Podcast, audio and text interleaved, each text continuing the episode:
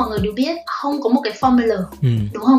Mình có những cái mình gọi là building block, mình có những cái kiến thức, những cái hệ thống hóa, những mô hình hóa, nhưng tất cả những cái đó chúng ta đều sử dụng như những cái guide post mà thôi. Chào mừng bạn đến với mùa đầu tiên của Young Marketers podcast Back to Fundamental, với những câu chuyện làm nghề thực từ những marketer trẻ, đi kèm những bài học đắt giá. Đây là một sáng kiến đến từ Young Marketers, một hành trình ươm mầm những lãnh đạo marketing tương lai, hiểu nghề, tử tế và dám có trách nhiệm. Chào mừng các bạn đã quay trở lại với Young Marketers podcast, và đầu tiên thì rất cảm ơn các bạn đã theo dõi hơn 10 tập của podcast của chúng ta để đi từ hành trình từ việc là hiểu marketing là gì cho tới tìm hiểu về thị trường, tìm hiểu người tiêu dùng, và từ một cái ý tưởng thương hiệu phát triển ra thành tất cả những cái phía dưới như là về truyền thông, về kích hoạt thương hiệu hay là phát triển sản phẩm mới. Thì ngày hôm nay để mà chúng ta có thể là nhìn lại toàn bộ hành trình cũng như là thống kê lại những cái kiến thức mà chúng ta đã được nói tới, thì Chris và chương trình có mời tới đây một người chị có rất nhiều kinh nghiệm ở trong việc phát triển thị trường ở nhiều cái thương hiệu khác nhau, là chị Phạm Cao Huệ Chi. Chào chị Chi ạ. Chào em, chào tất cả các bạn của Young Marketer. Chắc là để mà trước khi mà mình bắt đầu thì em xin phép được đọc qua một chút xíu về cái hành trình marketing của chị Chi. Chị Phạm Cao Huệ Chi là một trong những marketer hiếm hoi ở Việt Nam, giữ những vai trò toàn cầu ở các tập đoàn đa quốc gia. Cụ thể như chị Chi từng là Global Brand Director của Dunhill London, Global Marketing Manager phụ trách Product Innovation ở Kimberly Clark. Với hơn 17 năm kinh nghiệm ở nhiều ngành và ở nhiều tập đoàn lớn như Kimberly Clark, Unilever, PepsiCo, GSK và BAT, chị Chi chắc chắn sẽ đem nhiều kiến thức và nhiều góc nhìn cho các young marketer theo dõi tập podcast này. Vậy thì buổi hôm nay chị Chi thì chắc là em sẽ muốn coi nó như kiểu một cái masterclass, tức là một cái buổi mình sẽ nhìn một cái case rất là cụ thể, mình sẽ nhìn vào những cái kinh nghiệm của chị từng làm ở một cái brand, một cái thương hiệu trước đây, để mà có thể thấy một cái góc nhìn nó rất là kết nối tất cả những kiến thức mà các bạn đã từng nghe ở trong các buổi trước. Mình sẽ đi từ câu chuyện là với một thương hiệu đang gặp một cái thử thách về mặt kinh doanh ra sao, và mình sẽ giải quyết bài toán đó dưới góc độ marketing như thế nào, và từ đó thì đâu là cái bước phát triển tiếp theo cho thương hiệu này. Thì chắc là em sẽ muốn là nhìn vào case nó rất là cụ thể. Panadol là một cái thương hiệu mà chị đã phát triển một cái định vị thương hiệu tại Việt Nam và đã được mang lên tầm global. Thì đó sẽ là case mình sẽ nói tới nhiều ngày hôm nay. Cảm ơn Chris.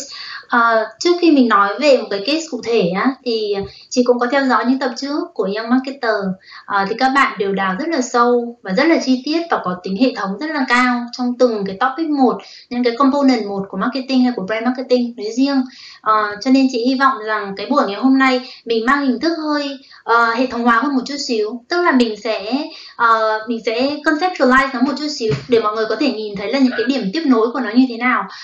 Nhưng mà trước khi mình đi vào cái case cụ thể đó thì chị cũng có hai cái lời khuyên mà chị nghĩ là trong quá trình công tác của chị thấy nó rất là khi mà mình phát hiện ra thì nó trở nên rất là quan trọng trong cái quá trình mà mình tư duy và mình thực hành. Thì thứ nhất á, là marketing như mọi người đều biết không có một cái formula, đúng không? Mình có những cái mình gọi là building block, mình có những cái kiến thức, những cái hệ thống hóa, những mô hình hóa, nhưng tất cả những cái đó chúng ta đều sử dụng như những cái guidepost mà thôi. Và nó không bao giờ nó không thể nào mà one size fit all được. Thành trong cái case cụ thể này cũng vậy, tụi em cũng sẽ thấy thấp thoáng đâu đó những bài học tụi em đã học được ở những cái case trước, nhưng mà cái cách kết nối của nó như thế nào, cái hoàn cảnh cụ thể nó tạo nên những cái quyết định trong từng phần quyết định đó thì nó sẽ khác biệt case by case. Thành ra mình sử dụng cái này để mình illustrate, cũng không có nghĩa là đây là công thức chung, không có nghĩa đây là cách duy nhất. Thì đó là cái bài tập đầu tiên, cái bài học đầu tiên mà chị nghĩ là chúng ta phải rất là rõ ràng. Cái bài học thứ hai á, là người làm marketing á, có một cái nhận thức rất sâu sắc là nó là một quá trình. Đặc biệt là khi mà mình gọi là build brand, nó là một quá trình. Có rất là nhiều bài tập mình làm đi làm lại. Mỗi một năm mình đều refresh lại. Tại mỗi một thời điểm của một cái brand thì cái context nó đã khác rồi, cái challenge nó đã khác rồi, cách tiếp cận nó đã khác rồi, người tiêu dùng đã khác rồi. Và chính vì thế khi mà tụi em có nghe một case study nào đó thì nó chỉ là snapshot của một cái brand tại một thời điểm hết sức cụ thể.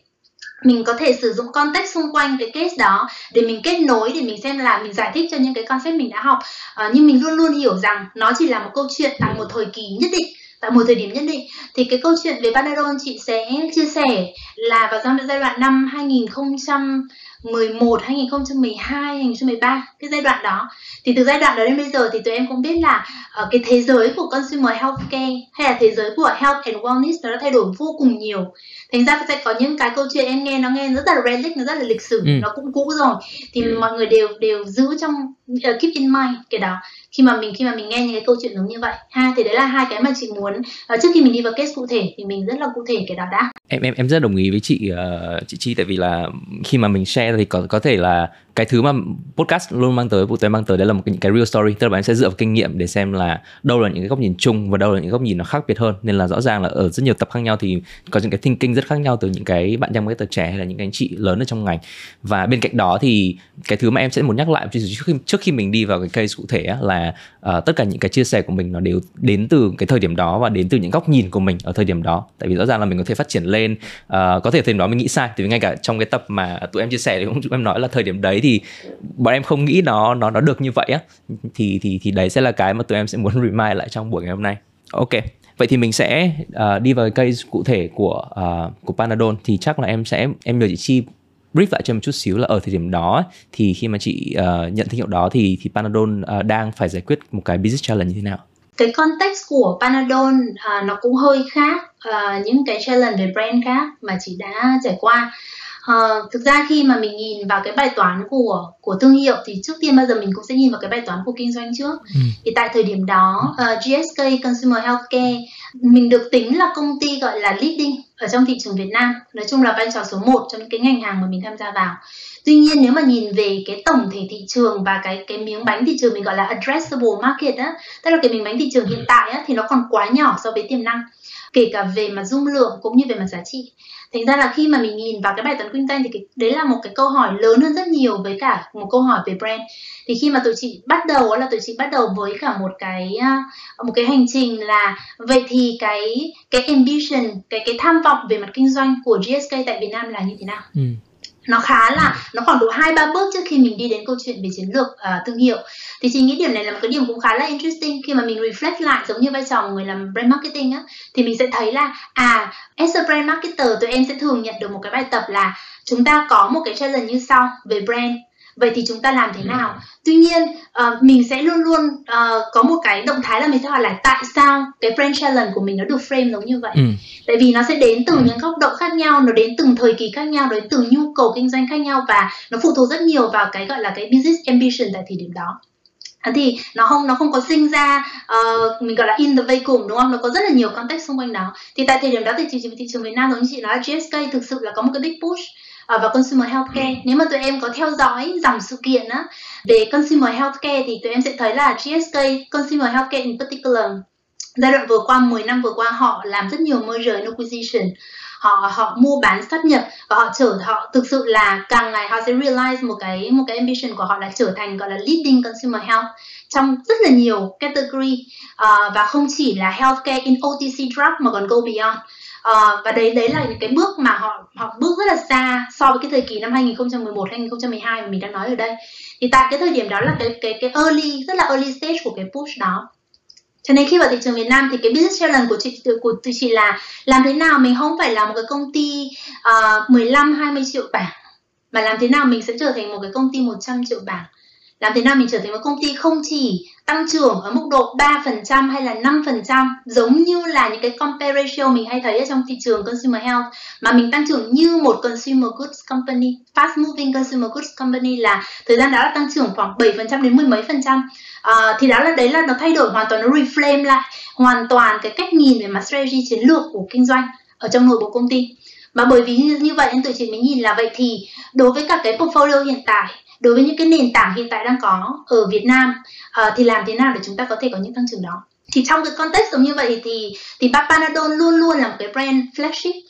Mình hay gọi là cái brand name on the door á, tức là mỗi một công ty đều có một cái brand giống như vậy. Gần như là một cái nồi cơm của công ty, gần như là một cái mark về sự tự tin trong thị trường. Mỗi khi mình đến gặp mỗi một retailer, một pharmacy, mình chỉ cần nói là tôi làm cho Panadol, họ sẽ mời em vào để nói chuyện, mình sẽ có rất nhiều cơ hội kinh doanh mở ra. Thì đấy là cái tầm quan trọng của cái thương hiệu này trong portfolio và cái context kinh doanh của GSK. Và mình đều biết là mọi người sẽ đều nói là để tăng cấp 2, cấp 3 chúng ta sẽ phải tăng trưởng portfolio, chúng ta sẽ phải cover nhiều thị trường hơn, chúng ta phải có nhiều người tiêu dùng hơn. Thực tế thì bao giờ mình cũng sẽ bắt đầu từ cái chân trụ của mình trước. Thực tế là cái bài toán đấy nó có thành công hay không á, không phải từ sản phẩm mới mà nó sẽ từ cái sản phẩm co. Qua rất là nhiều những cái kinh nghiệm của công ty khác nhau và cũng qua rất nhiều cái bài toán tương tự giống như vậy ở các thị trường khác nhau, thì chị nhận thấy rằng là mình có thể rất là ambitious với những innovation, với những cái bet mới trên thị trường, nhưng mà cái mức độ thành công á, nhiều khi nó đến từ những cái sản phẩm vốn dĩ là mình gọi là rất là established, hoặc là những cái brand mà mình gọi là những cái asset sẵn có. Thì khi mà bọn chị nhận cái bài toán kinh doanh đó thì đồng thời là xác định ngay là Panadol sẽ là cái chân trụ và là cái leading brand trong cái quá trình tăng trưởng đó. Đương nhiên không chỉ là một mình Panadol, nhưng nó sẽ phải tạo ra một cái platform làm sao đó để mình có thể tận dụng cái nguồn tài nguyên mình build cho cái brand đó, nó trở thành tài nguyên chung của toàn bộ cái consumer platform. Thì đấy là cái context chung về mặt business.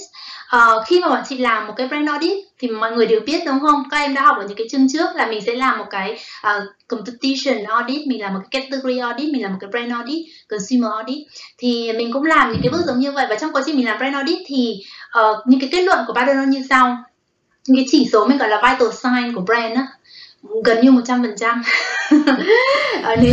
Nếu như em nhìn vào một cái chiếc brand mà nó có độ nhận biết gần như là 99%, 100%.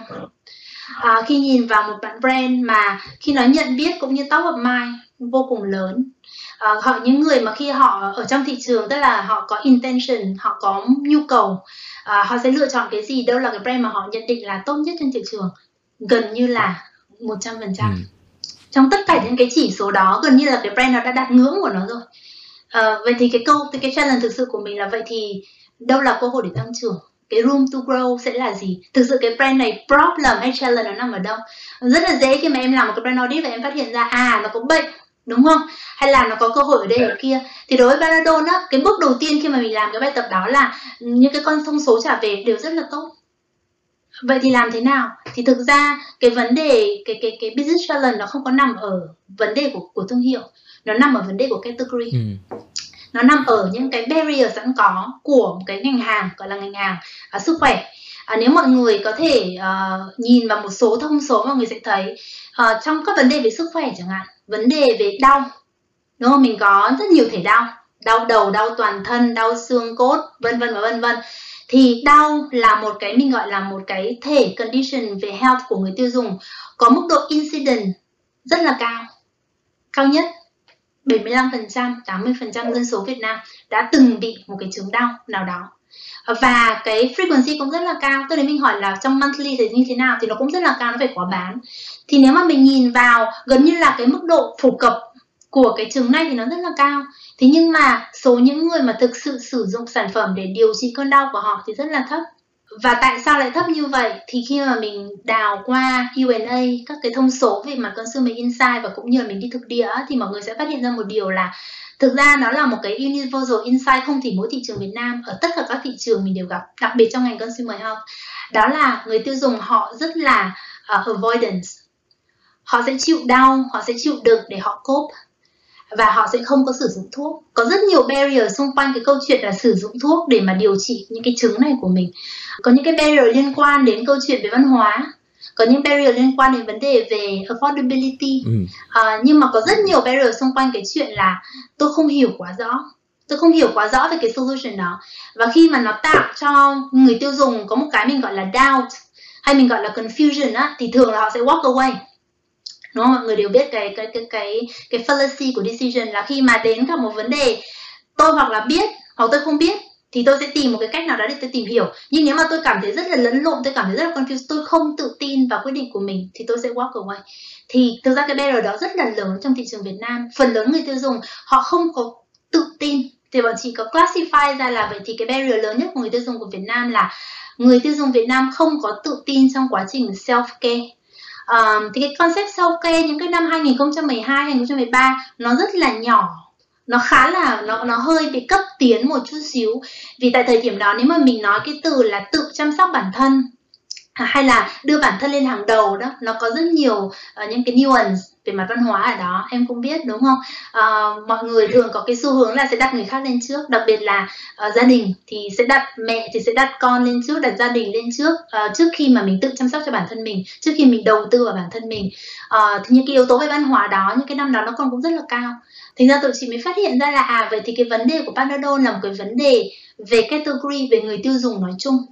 Bây giờ muốn unlock cái value của thị trường này, giống như mình nói lúc đầu, không chỉ phải là một cái category 10 triệu, 20 triệu mà 100 triệu và hơn thế nữa, thì thực sự nó sẽ là một cái hành trình chuyển đổi cái nhận thức của người tiêu dùng và cái hành vi của người tiêu dùng. Thì cái đó là cái context khi mà mình bắt đầu mình bước đầu tiên là define cái vấn đề của mình là gì. Thì cái vấn đề của nó không phải là vấn đề của brand. Vấn đề sẽ là, câu hỏi của brand sẽ là vậy thì làm thế nào? Với tư cách một cái brand mà gần như là 100% trong tâm trí người tiêu dùng, tôi có thể address cái vấn đề này. Thì đó là cái bước tiếp theo mà mọi người bắt đầu đi tìm kiếm. Vậy thì cái insight nào? Đâu là cái cửa ngõ để cái brand nó bước vào và để giải quyết cái vấn đề lớn này? Thực ra tại thời điểm đó khi mà define cái problem á, nó không phải quá khó để nhìn ra cái vấn đề đó, không quá khó để nhìn ra là cái điểm để unlock cái thị trường này là làm sao mình phải tạo được một cái nhận thức mới cũng như cái behavior liên quan đến câu chuyện self care, và để cho tạo ra người tiêu dùng tự tin vào những cái quyết định của mình. Không quá khó để nhận ra cái challenge đó. Cái khó là vậy thì với tư cách một chiếc brand, một cái thương hiệu về thuốc, cái cách mà mình bước vào cái thị trường này như thế nào? Thì em cũng hiểu là khi mình nói về thuốc, nó có rất là nhiều những cái rào cản về kỹ thuật. Nói nôm na là như vậy, xung quanh thuốc. Người tiêu dùng hiểu về thuốc rất là ít. Gần như là có một cái tư thế hết sức gọi là không chủ động, rất là phụ thuộc khi mà nói đến những cái quyết định về thuốc. Bởi vì ngay lập tức khi mà nói đến thuốc, nói đến vấn đề sức khỏe là họ sẽ coi như đấy là không phải lĩnh vực mình có thể hiểu. Và sẽ gần như là rely vào either là pharmacist, đúng không? Tức là những cái bạn y dược sĩ hoặc là bác sĩ. Và mình cũng biết là cái hệ thống đó, cái ecosystem đấy ở Việt Nam mình, cái mức độ accessibility nó không quá tốt. Mọi người có thể rất dễ dàng đến gặp pharmacy chẳng hạn. Nhưng mà nếu em bước vào một cái pharmacy ở Việt Nam, gọi là traditional trade, trong ngành pharmacy của Việt Nam á, thì mình sẽ thấy gì ạ? Mình sẽ thấy một cái kệ mà vô cùng nhiều thuốc. Các tên thuốc mình không đọc được, mình không hiểu nó là cái gì. Thậm chí khi mình mô tả cái chứng đau của mình, nó cũng là một vấn đề nữa. Tại vì khi mô tả chứng đau, nó cũng rất là subjective, nó không có từ để nói. Người ta chỉ biết là tôi đau đầu, nhưng mà đau đầu ở đâu? Đau đầu bên tay phải, đau nửa đầu, đau âm ỉ, đau dài, mức độ mạnh yếu. Người tiêu dùng không có những cái từ ngữ để mô tả cái chuyện đó. Thế là có rất nhiều những cái barrier, mình gọi là barrier mặt kỹ thuật, để mà tiếp cận từ người tiêu dùng trực tiếp đến cái solution mà họ cần. Thì đấy là cái mà khi mà mọi người nhìn cái context thị trường giống như vậy thì làm thế nào? Làm thế nào từ một cái thương hiệu, gọi là thương hiệu người tiêu dành cho người tiêu dùng, làm thế nào tôi kết nối cả cái chặng đường quá dài như vậy? Nó có rất là nhiều khúc gãy. Cái điểm gãy của thị trường này nó vô cùng nhiều, nó gần như là 1001 điểm gãy trên suốt cái chặng đường đi tìm solution giống như vậy. Và cái điểm gãy nào nó cũng cần phải giải quyết một cách fundamental và một cách triệt để thì nó mới tiến tới được cái solution cuối cùng. Thì làm thế nào? Đâu là cái điểm mạnh mà tôi có thể leverage, đâu là cái asset mà tôi có thể leverage từ mặt thương hiệu để tôi kiến tạo ra cái solution đó. Thì đó là cái context và cái business challenge của Panadol.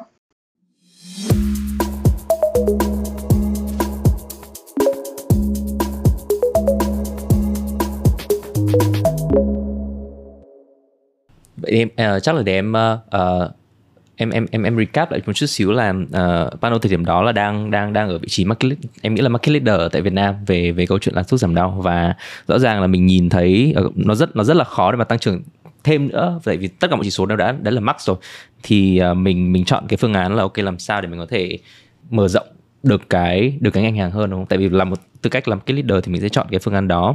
Nhưng mà cái em hơi tò mò là tại sao ở thời điểm đó mình lại chọn cách là mình mở rộng ngành hàng thay việc là mình có thể là uptrade, tức là mình đưa ra những cái sản phẩm mà nó có thể là cao cấp hơn.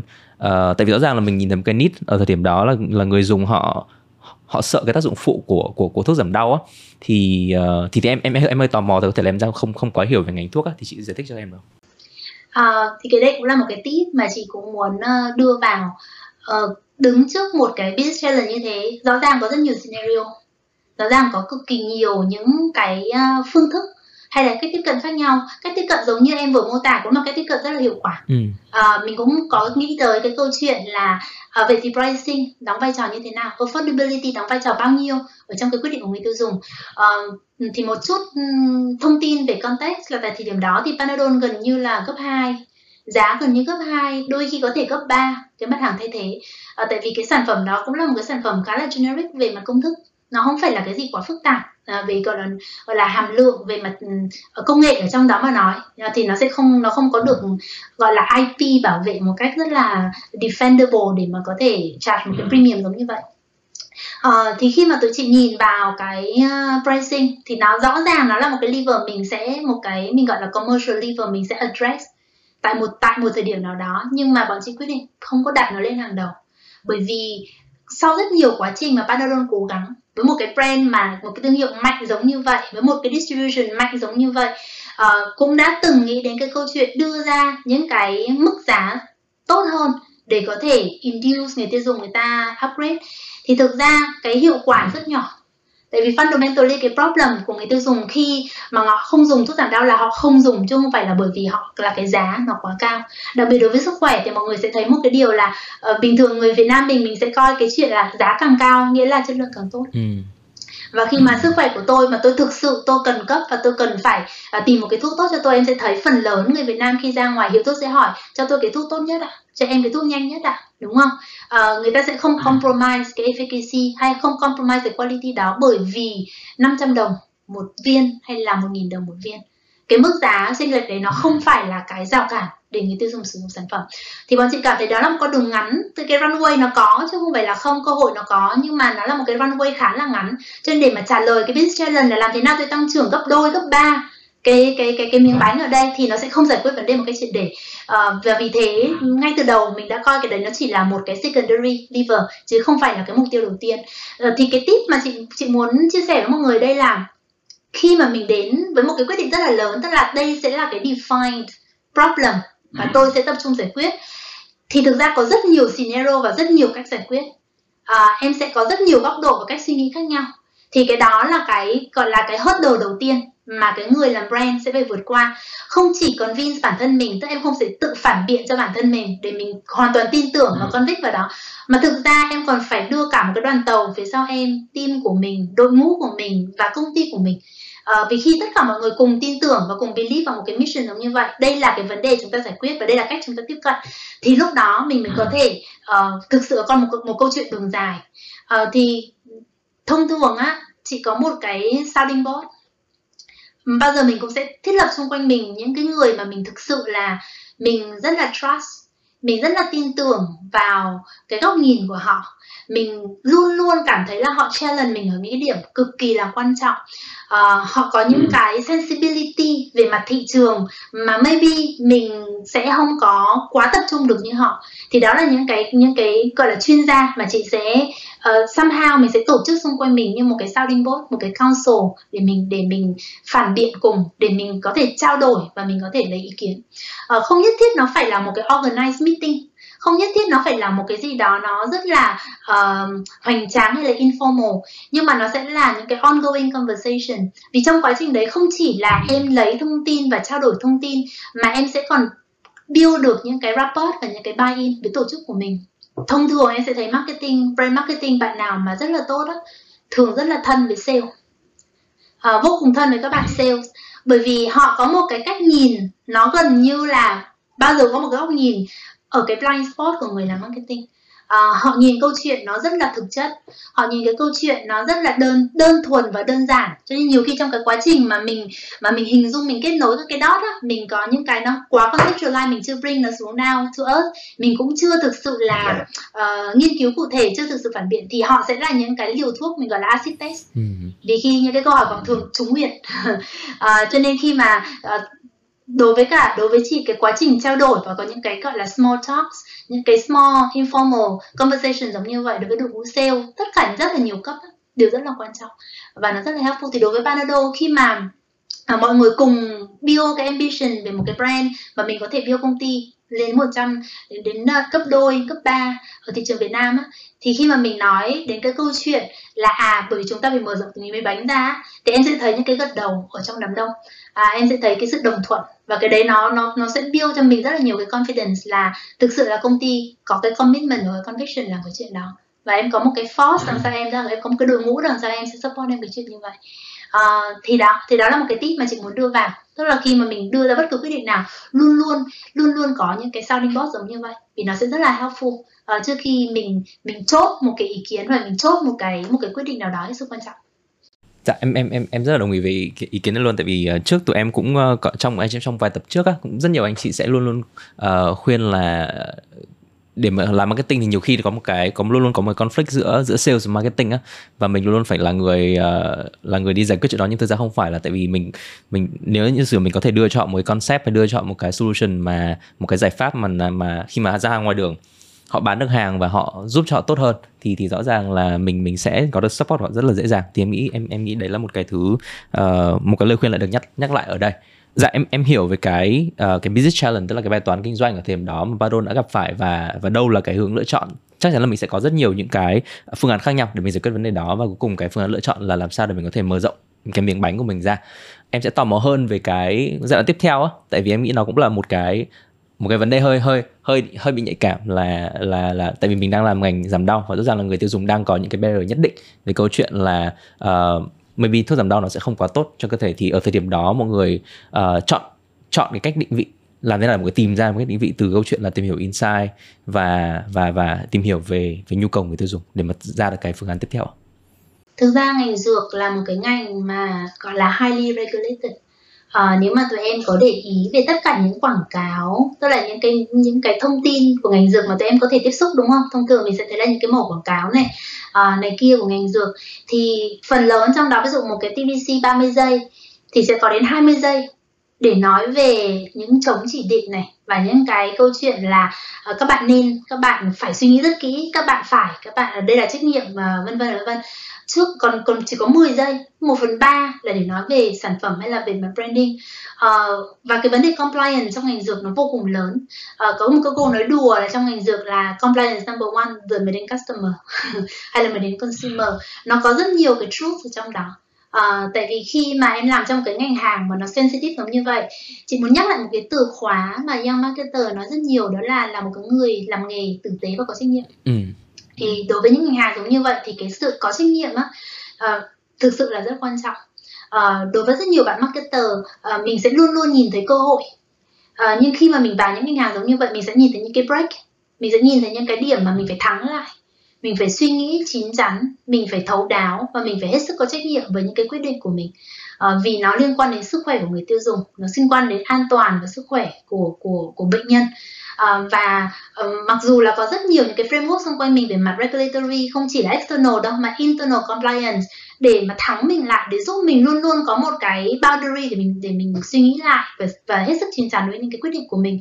Nhưng đồng thời mỗi người làm marketing mình sẽ đều phải tự học cái bài học đó.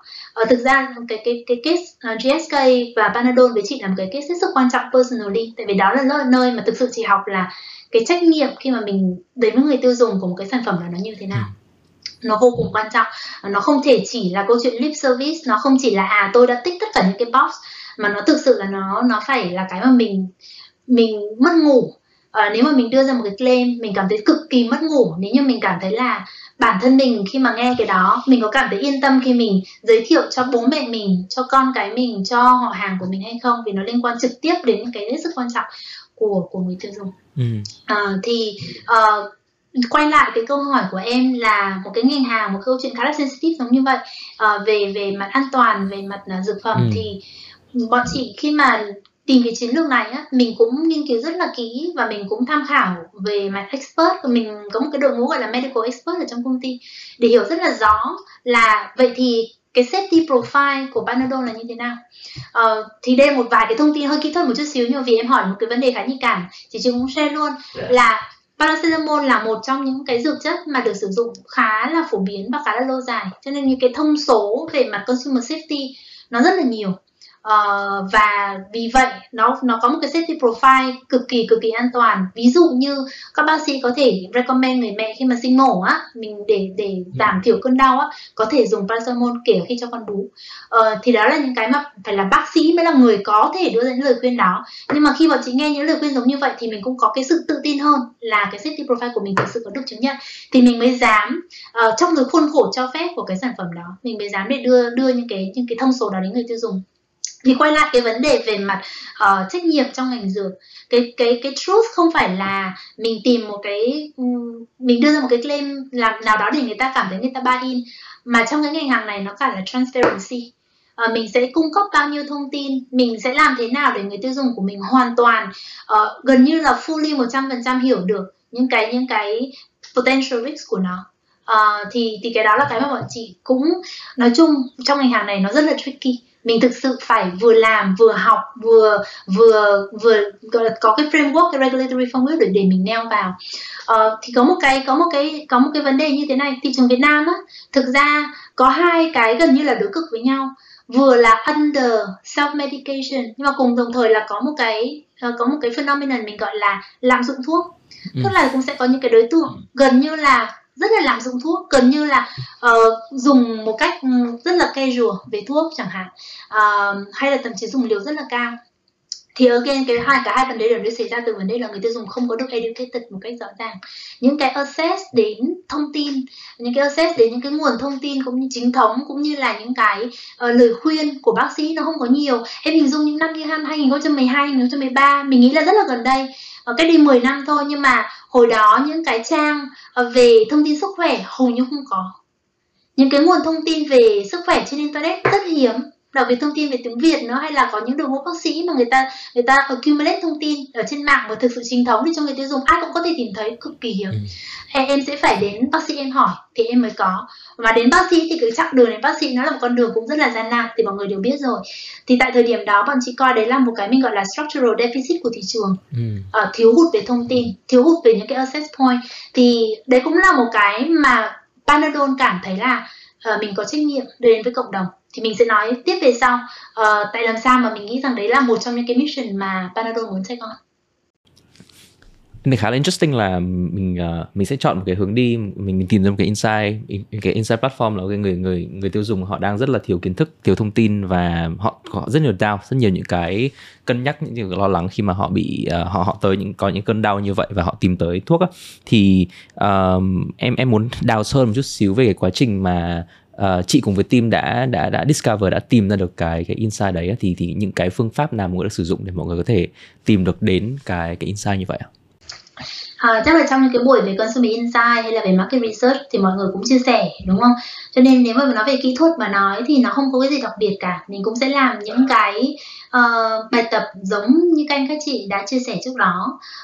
Chị nghĩ cái quan trọng đối với consumer insight á, là cái quan sát và cái khả năng kết nối những cái dữ liệu từ nhiều nguồn khác nhau. Khi ví dụ như mọi người khi mà nhìn vào những cái dấu hiệu vital sign của brand tốt giống như Panadol chẳng hạn, nhiều khi mình sẽ dừng lại ở đó. Nhưng có một cái điều là khi mà em đã làm một vài thương hiệu rồi, hay mình đã làm ở một vài thị trường và một vài category rồi, thì con số đó nó là một cái con số gọi là exceptional. Nó có một cái sự vô cùng đặc biệt. Vậy thì cái đặc biệt để nó đến từ đâu thì nó sẽ tạo cho mình một cái động lực để mình tìm kiếm thêm tại làm sao mà cái brand này nó lại đạt được những cái chỉ số giống như vậy. Và khi một chiếc brand nó đạt được chỉ số như vậy thì đối với người tiêu dùng nó là cái gì? Nó như thế nào? Thì đầu tiên nó là cái hunch từ cái sự tò mò đó. Rồi sau đó khi mà em đã cảm thấy em bắt đầu đi thị trường thì giống như tất cả các anh chị cũng sẽ chia sẻ với em là cái việc tiếp xúc trực tiếp á, và trực quan với người tiêu dùng nó quan trọng đến mức như thế nào. Nhiều khi mình đọc market research cùng một cái kết luận đó, nhưng mà thay vì đọc nó bằng con chữ của một người thứ ba viết lại, nhưng mà em nhìn nó thông qua cái hành xử, cái facial expression, những cái body language của người tiêu dùng, cái cảm nhận của em nó rất là khác. Mình sẽ hiểu cái data point đó một cách sâu sắc hơn rất là nhiều. Thì khi mà bọn chị cũng đi thị trường, đi thực địa, thì mình thấy là ngoài cái câu chuyện là người ta biết đến Panadol, người ta tin tưởng Panadol giống như con số mà mình đã nhìn thấy trên market research ra, thì nó có gần như nó có một cái sự grateful rất là lớn khi người ta dùng nó đến cái nhãn hiệu này. nó go beyond cái câu chuyện là tôi rất tin tưởng, tôi gần như phụ thuộc và tôi gần như là tôi để cho cái brand nó quyết định dùng tôi. Có cái sự tin tưởng vô cùng lớn mà em rất là hiếm hoi khi em nhìn ở những cái mặt hàng khác, những ngành hàng khác, thì nó có cái cảm giác là rất là grateful. Đối với cả các retailer chị gặp cũng vậy. Nó một trong những cái brand mà cũng là nồi cơm nồi cháo của họ, cái brand họ thực sự tin tưởng, họ thực sự rất là confident khi mà họ giới thiệu cho người tiêu dùng của họ. Thì cái cảm giác đó là cái cảm giác em sẽ cảm nhận được khi em thực sự tiếp xúc trực diện với những cái đối tượng đó.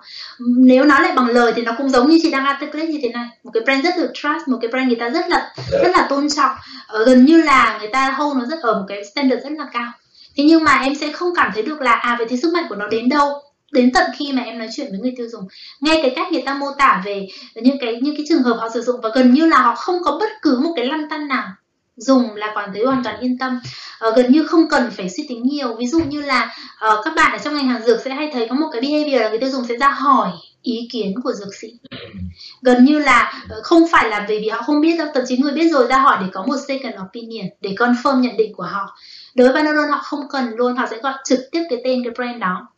Rất nhiều em ở đây làm các cái brand tên nước ngoài đúng không? Chắc mọi người đều rất quen thuộc với một cái struggle của brand nước ngoài là người Việt Nam không phát âm được. Thế là họ sẽ đặt những cái tên lóng, những cái tên dân gian cho những cái brand đó để họ gọi cho dễ, đúng không? Hay là sẽ nhận diện bằng một cái hình logo, họ sẽ nhận diện bằng một cái màu sắc đặc trưng. Thì riêng với Panadol, người tiêu dùng luôn luôn gọi cái tên đó một cách đầy đủ. Thì đấy là, và cái đấy nó cũng dẫn chứng đến cái câu chuyện là có rất nhiều mặt hàng fake ở ngoài kia đặt một cái tên na ná giống Panadol, ví dụ giống như thế, thì em sẽ thấy là cái giá trị của cái thương hiệu đối với người tiêu dùng nó cao đến như thế nào. Thì những cái technique đó cũng không phải là cái gì mới lạ, chỉ như nó là một cái discipline. Khi mình làm marketing có một mình sẽ chạy theo những cái gọi là the most updated tool, đúng không, cái shiny và những cái gọi là rất là fancy ngoài kia, mà quên đi rằng có những cái thực sự nó cực kỳ fundamental, nó cực kỳ đơn giản, nó hoàn toàn nằm trong tầm với và resource của tất cả mọi người, nó không phải là một cái gì quá ghê gớm. Chỉ cần em có một chút tò mò, chỉ cần em có một óc quan sát, chỉ cần em càng ngày càng mài giũa cái năng lực đó thì nó sẽ là một cái tool cực kỳ powerful. Thì đối với bọn chị nó chỉ là một cái observation. Khi mà mình đến thị trường và mình nhìn thấy những cái dấu hiệu giống như vậy thì mình cảm thấy là bây giờ tôi thực sự hiểu cái asset của cái brand này là gì, cái equity của cái brand này là gì. Và như vậy nó mở ra một cái chìa khóa là vậy thì làm sao tôi giải quyết cái vấn đề của người tiêu dùng là họ đang thiếu kiến thức, họ đang rất là underconfident. Cái họ cần là một cái trusted brand giống như vậy, empower họ to make a decision. Thì lúc đó nó là một cái unique opportunity mà chỉ có những cái brand, leading brand giống như Panadol mà có thể take on. Thì bọn chị cảm thấy đấy là một cái cơ hội rất là lớn và một cái cơ hội mà unique, không phải là brand nào cũng có thể làm được. Và nếu như làm marketer và em nghĩ đến việc có thể biến một cái brand, household brand name được yêu quý như vậy, được respected như vậy và make một cái significant change như vậy trong tâm trí người tiêu dùng cũng như là cho toàn thể cái cách mà họ đang look at the way mà họ manage cái health của họ, thì nó là một cái hành trình cực kỳ là exciting và cũng rất là scary, tại vì em đặt rất là nhiều trách nhiệm lên cái brand đó. Nếu mình vừa nói cái câu chuyện trách nhiệm ở trong ngành dược nó là như thế nào thì cái trách nhiệm này nó rất là lớn, cho nên đó là một cái discovery mà khi mà chị tìm thấy thì cảm thấy cực kỳ thích thú, rất là hào hứng, muốn nhảy ngay vào, muốn ngay lập tức sẽ check on cái campaign này, check on cái strategy này. Nhưng nó cũng là một cái quá trình tự vấn là liệu mình thực sự là có đủ commitment, có đủ conviction để làm cái chuyện đó hay không, và nó có rất nhiều responsibility trong đó. Và sau này khi mà mình nói đến câu chuyện là mình hold mình responsible như thế nào thì em sẽ thấy trong tất cả những cái quyết định của mình bao giờ mình cũng phải đặt cái chữ tín lên hàng đầu. Mình chọn bất cứ một hành động nào, mình hành xử, mình đặt cái chữ tín lên hàng đầu, nó sẽ tạo nên một cái framework rất là chặt cho cái brand, để cái brand hành xử làm sao để nhất quán với cái ideal đó. Em nghĩ là chị rất là hay, tại vì chị vừa mang một cái khía cạnh mà em biết rất quan trọng khi mình làm gọi là cao siêu định vị thương hiệu đi, hoặc là những cái chiến lược của thương hiệu á, thì có một câu hỏi rất là quan trọng mình cần phải trả lời là cái thương hiệu của mình có một cái sức mạnh hay là có một cái nền tảng, có một cái DNA để làm một chuyện đó hay không. Tại vì em cảm giác là khi mà mình làm những cái chiến lược cho thương hiệu, những cái định vị thương hiệu, nó sẽ luôn luôn có ba câu hỏi lớn. Một là mình chọn bài toán nào mình giải quyết, nó là way to play á, là mình sẽ chọn là mình sẽ mở rộng cái bánh của mình ra như trong case của Panadol. Và tiếp theo là ok, đâu là cái chiến lược mà tôi có thể lựa chọn, và câu hỏi tiếp theo mà chị vừa trả lời là thương hiệu tôi có giải quyết được vấn đề đó không, thì rõ ràng là đây sẽ là một cái câu hỏi rất quan trọng mà các bạn marketer cũng sẽ phải trả lời, là thực sự thương hiệu của mình nó có mạnh, nó có một cái root strength, nó có một cái thực sự là điểm nào mình đã build, mình đã xây dựng đó rồi để mình có thể giải quyết được bài toán lớn như vậy hoặc là bài toán nhỏ hơn mà thương hiệu, hoặc cho những cái thương hiệu mà nó nhỏ hơn Panadol. Thì em nghĩ đấy sẽ là ba câu hỏi mà chị sẽ mình vừa nhắc tới, mình vừa trao đổi trong cái phần vừa qua.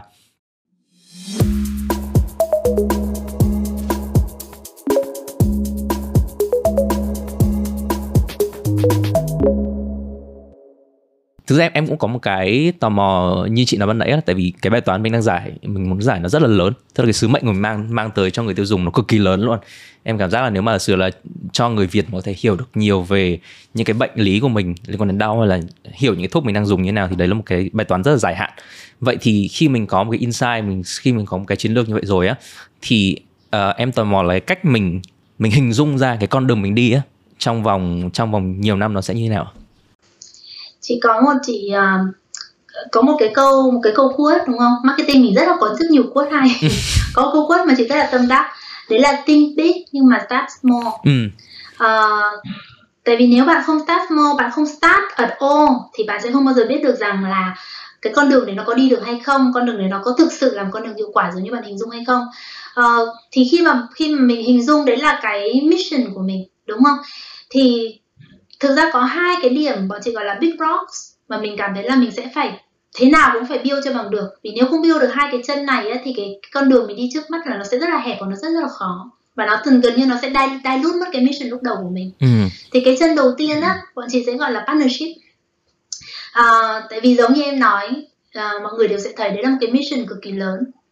Nó không chỉ một brand, nó không chỉ một mình Panadol có thể làm được.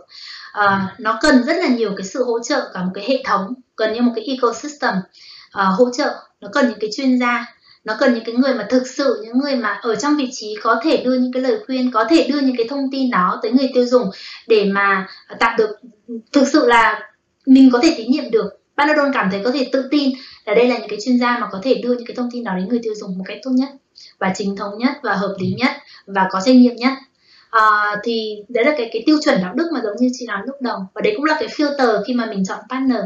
Thì giống như chị nói á, là cái brand vì nó có một cái sức mạnh của cái thương hiệu lớn giống như vậy, thì em sẽ hình dung là nó làm cho những cái cuộc nói chuyện khi mình tìm partner của mình nó dễ hơn rất là nhiều.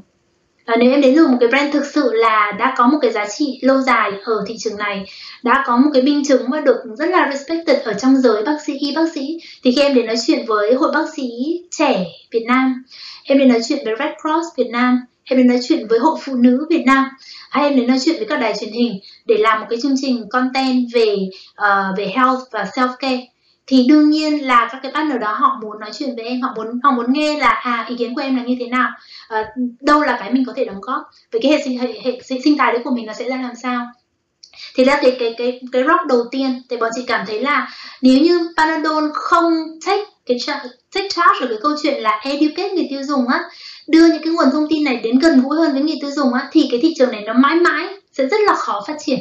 Bởi vì người tiêu dùng của mình có một cái fundamental đứt gãy là cái câu chuyện hiểu về ngành hàng, hiểu về sức khỏe của bản thân mình, hiểu rằng bây giờ tôi phải đến đâu để tôi tìm những cái thông tin đó, và tôi phải actively tôi take care cho bản thân tôi, đúng không? Thì đấy là cái chân đầu tiên. Cái chân thứ hai á, là cái câu chuyện là bởi vì cái luật lệ của ngành dược của mình nó rất là khó. Nếu mà một cái 30 giây TVC giống như chị nói lúc đầu á, 2/3 đã là dành cho những cái warning, disclaimer và những cái từ ngữ nó rất là highly technical, thì cái thông tin đến được với người tiêu dùng ở mức độ phổ quát nhất nó rất là thấp. Vậy thì có cách nào không để mình build ra một cái hình ảnh, mình có một cái communication plan nào để mình có thể thực sự là từ góc độ đó cũng giáo dục và cũng remind người tiêu dùng về cái câu chuyện self-care và câu chuyện take the pain của họ away, đúng không? Thì đấy là hai cái big rock quan trọng nhất đối với các bạn chị. Đương nhiên nó có rất nhiều những cái pillar khác, mình cảm thấy nếu over the time, nếu mình làm được thì nó sẽ đưa cái câu chuyện của mình nó đến với người tiêu dùng dần dần và nó build up, cái accumulate cái benefit đó.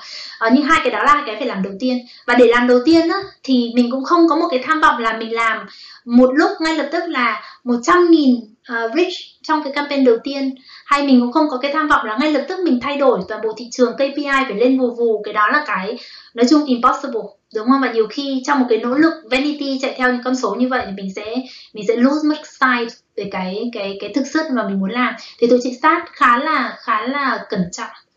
Thì lúc đầu mình cũng chỉ start với cả mình chia nhỏ thị trường cái market Việt Nam ra, và mình gọi là mình pick ra, nếu chị nhớ không nhầm là 12 hay 18 cái tỉnh và huyện lỵ mà mình cảm thấy là mình muốn tập trung nhất, vì nơi đó là những cái nơi mà cái vấn đề nó trầm trọng nhất, cái sự thiếu thốn về thông tin nó là nhiều nhất, cho nên là cái impact mình tạo được nó là maximum. Mình cũng chọn lọc một cái target giống như vậy, và khi mình kết nối với những cái đối tác của mình thì mình cũng kết nối những cái đối tác mà họ có cái nguồn lực mà mình có thể cân đối được, đúng không? Các cái nguồn lực nó phải cân đối với nhau, thì lúc đó em mới tạo ra được một cái tổng thể. Thì hồi đó chị cũng rất là may mắn là thông qua một vài những cái mối quan hệ thì mình cũng tìm được một cái partnership với cả là Hội Bác Sĩ Trẻ Việt Nam. Thì họ cũng có những cái chương trình, trước giờ họ cũng đi thăm khám bệnh miễn phí cho đồng bào ở các cái huyện hoặc các tỉnh thành mà mình gọi là underprivileged rất là nhiều. Thường là nỗ lực của bản thân, gần như đó là sự tự nguyện. Thì đối với bọn chị là nếu như vậy thì một nhãn hàng có thể bắt tay cùng với họ để mà có thể support về mặt nguồn lực, có thể hỗ trợ về những cái ví dụ như logistics chẳng hạn, hay về mặt tổ chức chẳng hạn, thì nó sẽ tuyệt vời đến bao nhiêu. Và beyond cái câu chuyện đó là ngoài cái đó ra thì đối với cái nỗ lực đào tạo người tiêu dùng ấy, nó không chỉ nằm ở cái câu chuyện là y bác sĩ khám chữa bệnh và đưa những cái thông tin, đưa những cái asset đến cho họ, mà còn là những cái thông tin thưởng thức hàng ngày. Thì giống như chị nói là những năm như 2011-12 á, những cái website về sức khỏe nó không có nở rộ như bây giờ. Các bà mẹ trong gia đình không phải là millennial moms giống như bây giờ là rất là thông thái, đúng không? Phần lớn là thế hệ Gen X, đời đầu của millennial tiếp cận với cả nguồn thông tin nó rất là hiếm. Thì bọn chị có tiếp cận với cả Hội Phụ Nữ Việt Nam. Tại vì Hội Phụ Nữ Việt Nam cũng là một cái tổ chức grassroots mà rất là mạnh ở địa phương. Mình sẽ hiểu một cái vấn đề như thế này. Ở thị trường Việt Nam mình có những cái kênh truyền thông, có những cái nguồn truyền thông, có những cái platform truyền thông mà rất là gần như bị underestimated bởi brand. Mình chưa tạo được những cái bắt tay giống như vậy. Em hãy hình dung cái độ lớn, cái scale của Hội Phụ Nữ và cái khả năng reach của họ, cũng như là cái sự tin tưởng họ đã xây dựng ở những cái địa phương, ở trong community của họ. Thì những cái tổ chức địa phương grassroots như vậy hết sức là quan trọng để mình có thể tạo được cái điểm kết nối gần như là chạm tay vào đối với người tiêu dùng trực tiếp. Thì đấy là những cái tổ chức và những cái partnership mà tụi chị cố gắng trong năm đầu tiên thiết lập, và bắt đầu có những cái chương trình thực sự. Mình bắt đầu làm cái chương trình để tạo tiếng vang trong nội bộ tổ chức của họ, vì họ cũng cảm thấy là họ có niềm tự tin rằng cái chương trình này có thể kéo dài được, có impact và thực sự là nó phù hợp với các cái value của tổ chức. Thì mình bắt đầu mình tiếp tục những con đường dài. Thì đấy là cái mà bọn chị start cho năm đầu tiên, tập trung rất là lớn vào làm rất là nhiều grassroots activity giống như vậy, build cái relationship và cái rapport với những cái tổ chức mà mình cảm thấy là thực sự là align với cái value mà mình muốn, thực sự là có cái tầm ảnh hưởng cũng như là cái sự tin tưởng, tín nhiệm mà mình mong muốn. Vậy là sau khi mình đã có cái partnership như vậy trong năm đầu tiên rồi, những cái credential nó gọi là mình làm cùng với tất những bên như vậy rồi á, thì từ mặt thương hiệu thì mình sẽ làm cái gì chị? Về mặt communication, về activation. Thì cái bước triển khai của tụi chị là câu chuyện thương hiệu, đúng không? Cái này thì nó sẽ rất là typical đối với cả chúng ta.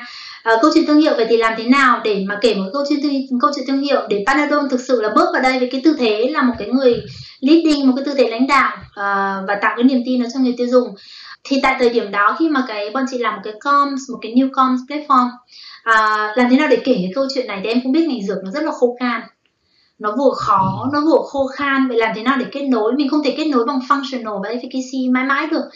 Cái đó là cái must have, nhưng nó không phải là cái win, cái heart của người tiêu dùng. Thì comeback lại cái insight lúc đầu mình phát hiện ra là người tiêu dùng của mình, họ rất là confused và họ cảm thấy rất là không tự tin. Thực ra họ rất vulnerable khi họ make những cái decision này. Tại trong cái thời điểm thiết yếu, phải make những cái quyết định quan trọng về sức khỏe của mình, nhưng họ lại không biết gì và họ cảm thấy rất là bơ vơ.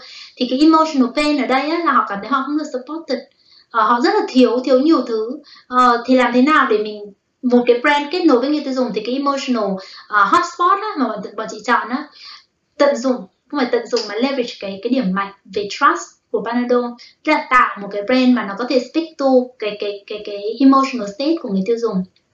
Ví dụ bây giờ khi em muốn motivate người ta self care nhiều hơn lên đi. Tại vì cái thị trường này đang nghĩ self care là selfish, Em đang muốn là motivate là khi mà bạn có bệnh thì bạn address nó. Bởi vì nếu không thì bạn sẽ gặp những hậu quả ABCDE sau. Làm cách nào để mình truyền tải câu chuyện đó mà thực sự là nó convince người ta, thì bạn chỉ có tìm thấy một cái góc độ. Thực ra cái này nó đến từ một câu chuyện thật của một bác sĩ mà trước giờ Panadol kết hợp với anh ấy rất là nhiều. Tức trước khi bọn chị mở rộng lên cái partnership kia thì thực ra là cũng có những cái chương trình charity mà brand vẫn thường xuyên làm. Và có một cái anh bác sĩ làm việc rất là thân với cả bên brand team, vì anh ấy là một cái người mà dedicated gần như là rất là nhiều năm, cứ thứ Bảy và Chủ nhật và ngày lễ là anh ấy sẽ đi khám bệnh free cho người nghèo. Hầu như là một cái người hoàn toàn dedicated đến cái chuyện đó. Thì cái đó chính là cái persona mà Panadol muốn xây dựng. Cái câu chuyện của anh bác sĩ đó chính là câu chuyện mà Panadol muốn kết nối với người tiêu dùng. Để người tiêu dùng không nhìn Panadol giống như là một cái viên thuốc hay là một cái dược phẩm hay là một cái sản phẩm hóa chất, đúng không? Mà thực sự nó là cái tấm lòng của người bác sĩ. Và khi người ta nhìn vào cái viên thuốc đó, họ không có nhìn thấy là tôi là một người bệnh, tôi cần phải chữa trị, mà họ nhìn họ giống như là một cái hero của gia đình, một provider của gia đình, là cái người mà phải mà everyone rely on. Thì làm thế nào để make sure là họ có cái sức khỏe để go on, họ có cái sức mạnh để tiếp tục cái mission đó của họ in life. Thì mình reframe lại cái cách họ nhìn về thị trường một chút xíu. Thay vì nói rằng anh là người yếu, anh phải chữa trị, thì mình sẽ kể là vậy thì khi mà anh address vấn đề này, anh sẽ cứ tiếp tục continue để provide cho người khác. Tại vì có rất nhiều người đó, khi mà mình nhìn vào cái franchise của những người bị bệnh, bị đau á, có rất nhiều là dân lao động. Có rất nhiều cái đó là dân lao động, vì họ lao động về mặt thể chất rất là nhiều. Và khi mà mất sức lao động, mất làm một ngày hoặc hai ngày, đó là một bữa, nói chung đấy là bữa cơm, bữa cháo hàng ngày của gia đình. Thế nên nó có cái impact rất là significant về gia đình của họ. Thì làm thế nào để họ cảm thấy rằng cái này hết sức cần thiết, họ cảm thấy rằng cái này không phải là một cái sign of weakness, mà là cái mà họ show cái best care của họ. Thì bọn chị có ra một cái câu chuyện mình gọi là caring takes strength. Và bản thân cái người caretaker đó cũng cần được cái strength đó, cũng cần được taken care of. Thì Panadol sẽ là cái người provide cái care đó. Thì nó chỉ là một cái cách kể câu chuyện làm sao để họ cảm thấy có thể kết nối được với những cái băn khoăn họ đang có. Và làm sao để có thể đưa cái câu chuyện, thay vì là tôi có hóa chất này, tôi tốc độ tôi nhanh gấp đôi gấp ba, thì thực ra nó là một câu chuyện gián tiếp nói về vẫn nói gián tiếp về functional và efficacy, nhưng mà nó nói đến cái con người, được cái nỗi đau, cái pain, cái thực sự cái real pain của người tiêu dùng nhiều hơn. Thì chị nghĩ đấy là một cái platform mà nó tạo cái điểm nhấn cho toàn bộ chương trình. Nó không phải là trọng tâm của chương trình, cái partnership vẫn là cái trọng tâm của chương trình, nhưng đây là cái điểm nhấn để mà người tiêu dùng bắt đầu cảm thấy cái kết nối của người ta với brand, cái kết nối của người ta với cái category per se nó hợp lý hơn, nó có sự kết nối chặt chẽ hơn. Thì đó là hai cái hành động mà chị làm đầu tiên, tự nhiên tập trung trong năm đầu tiên để mà quay một cái TVC của brand, đặc biệt trong ngành dược vô cùng phức tạp, quy trình xin phép vô cùng phức tạp. Thành ra là nó cũng tốn rất là nhiều thời gian, và khi mà làm ngành dược chị mới học là về sự kiên nhẫn, là vì như vậy. Nó không thể làm nhanh, không thể nào làm dối, không thể nào làm vội, mà nó sẽ qua đúng cái quy trình của nó. Thì đấy là hai cái gần như hai cái big rocks mà chị tập trung nhiều nhất. Còn ngoài ra thì nó có những cái initiative khác. Thì khi mà mình có một cái brand idea rất là chặt giống như vậy rồi thì em translate nó xuống tất cả những cái pillar khác. Thì mọi người cũng biết đúng không, pillar đầu tiên của mình sẽ là product, portfolio. Thì rất là quan trọng là làm thế nào, cái gì là cái impact mà portfolio mình có thể làm. Thì chị có gợi nhắc ngay từ lúc đầu á, là cái mục tiêu khi mình build cái platform này không phải chỉ để build Panadol, existing Panadol, mà có thể mở rộng cái ngành hàng và therefore mở rộng cái offering của Panadol, và cũng tạo một cái nền tảng để cho toàn bộ cái portfolio của GSK. Nó mình đầu tư tài nguyên vào đây và nó trở thành một cái bàn đạp của toàn bộ công ty. Thì lúc đó bọn chị cũng có rethink lại cái portfolio của cái brand. Và một trong những cái điểm gây lớn của portfolio của thương hiệu là trước giờ nó đi theo những cái silo. Em có chứng đau ở đầu thì có đau đầu, em có sốt thì có thuốc sốt, em có thuốc trẻ em thì em có thuốc trẻ em, đau lưng thì có thuốc vân vân, đúng không?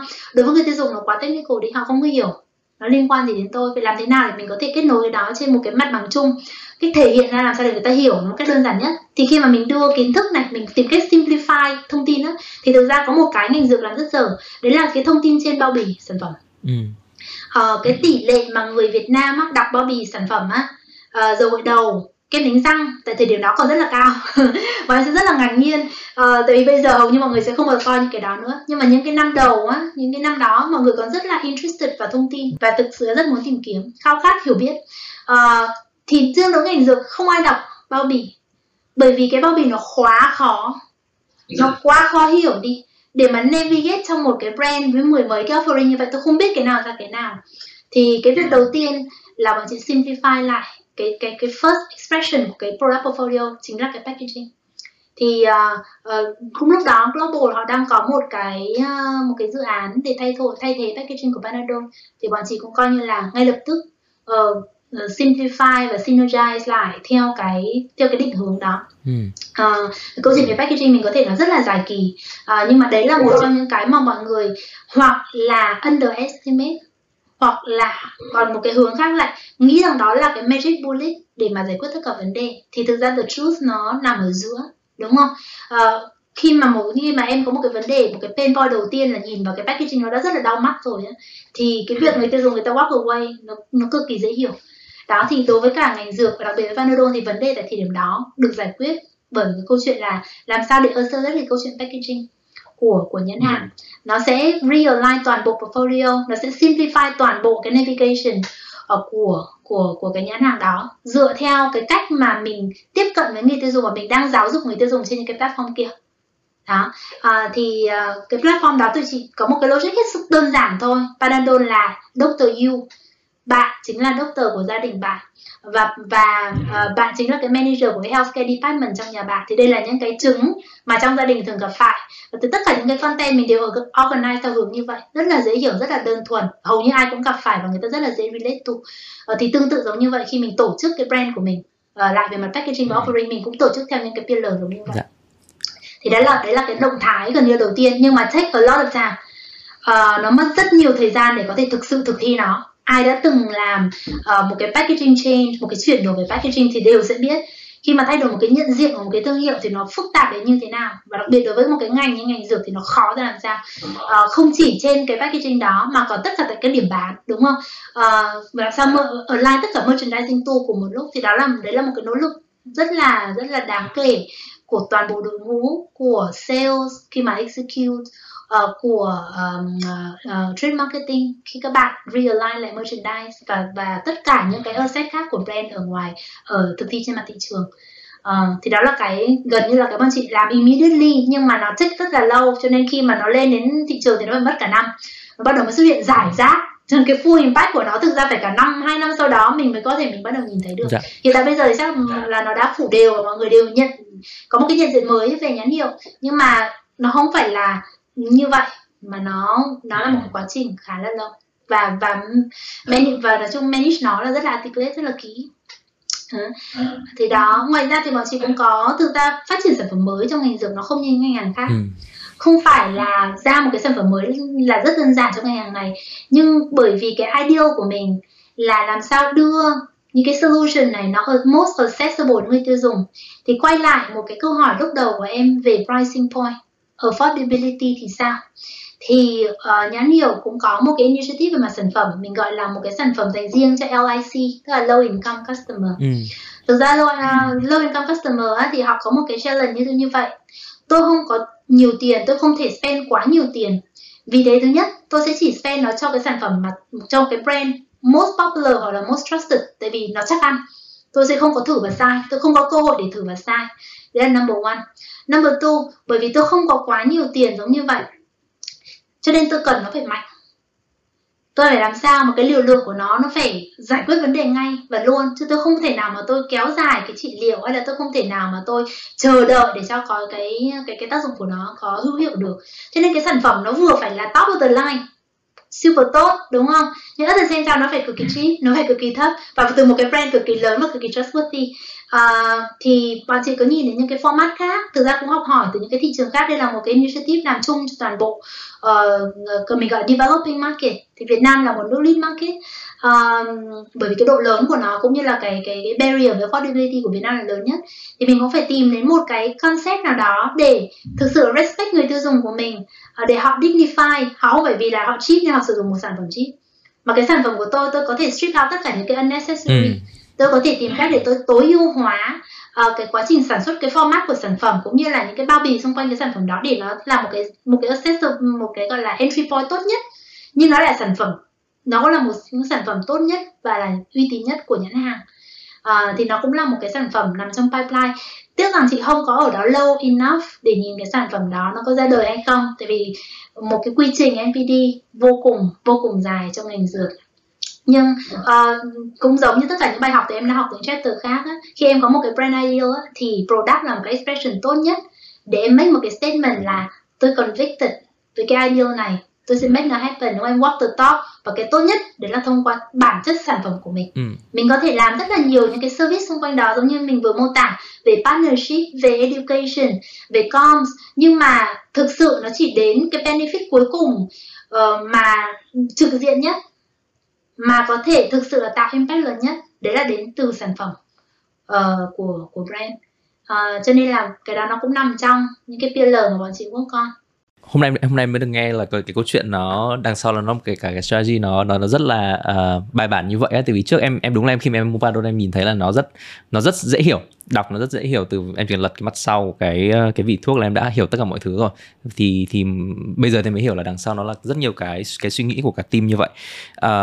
Thì chắc là nãy giờ mình sẽ nói rất là câu chuyện và nó rất là single minded, em cảm giác nó rất là mang tính nhất quán, từ việc mình partnership với cả các dược sĩ, partnership với những bên mà họ có đủ khả năng để họ cùng giúp mình truyền tải những cái kiến thức cho người tiêu dùng như vậy, và song song đó là mình simplify lại packaging và tại điểm bán để mà nó thực sự là nó dễ hiểu cho người tiêu dùng và coi họ là một người dược sĩ trong gia đình.